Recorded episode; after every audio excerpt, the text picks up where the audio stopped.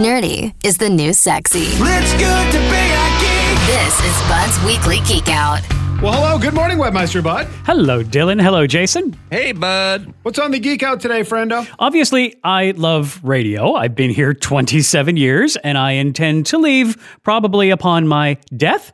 But I also love audio in general, so I listen to a lot of podcasts along with my radio and music collection. And podcasts have a pretty tried and true business model sponsorships. Typically, these come as pre roll ads, mid roll ads, or post roll ads. That means the ads play before, during, or after the content you came for. And a big customer of podcasts, uh, and YouTubers too, actually, are VPN services. All right, listen, you're going to have to remind me again what a VPN is. Ah, yes, a, a virtual private network. For some people, it's a valuable part of their OPSEC or operational security. VPNs help you be more anonymous online by doing stuff like masking your IP address and encrypting your internet traffic, together with non tracking search engines like DuckDuckGo being used within the Tor browser, and generally being careful of what kind of trail you leave with what kind of sites you visit. It's one piece of the paranoid uh, or protective puzzle. For other people, a VPN is simply a way to trick Netflix into thinking you're browsing from Colorado so you can get the shows restricted to the US.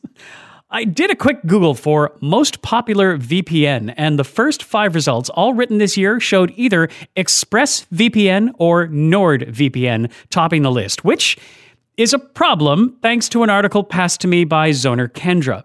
Last month, ExpressVPN was bought by Kape Technologies. That's Kape with a K. This is an Israeli company which also owns other VPNs like CyberGhost, ZenMate, and PIA or Private Internet Access. And they own a collection of review websites like VPN Mentor and WizCase, and those sites recommend VPNs, and those sites generally give top reviews to the VPNs that they own. So this obviously sounds like a conflict of interest, but not the end of the world. No, not on the surface. But if you dig a little deeper, it gets worse. Kape Technologies was previously known as Crossrider, and that company was well known for its malware. The typical vector for Crossrider malware was hijacking web browsers so they would send traffic to partner advertisers. That in turn would earn them money. Their CEO admitted the company changing the name was done in an attempt to distance themselves from, quote, past activities, end quote bad news bears all around.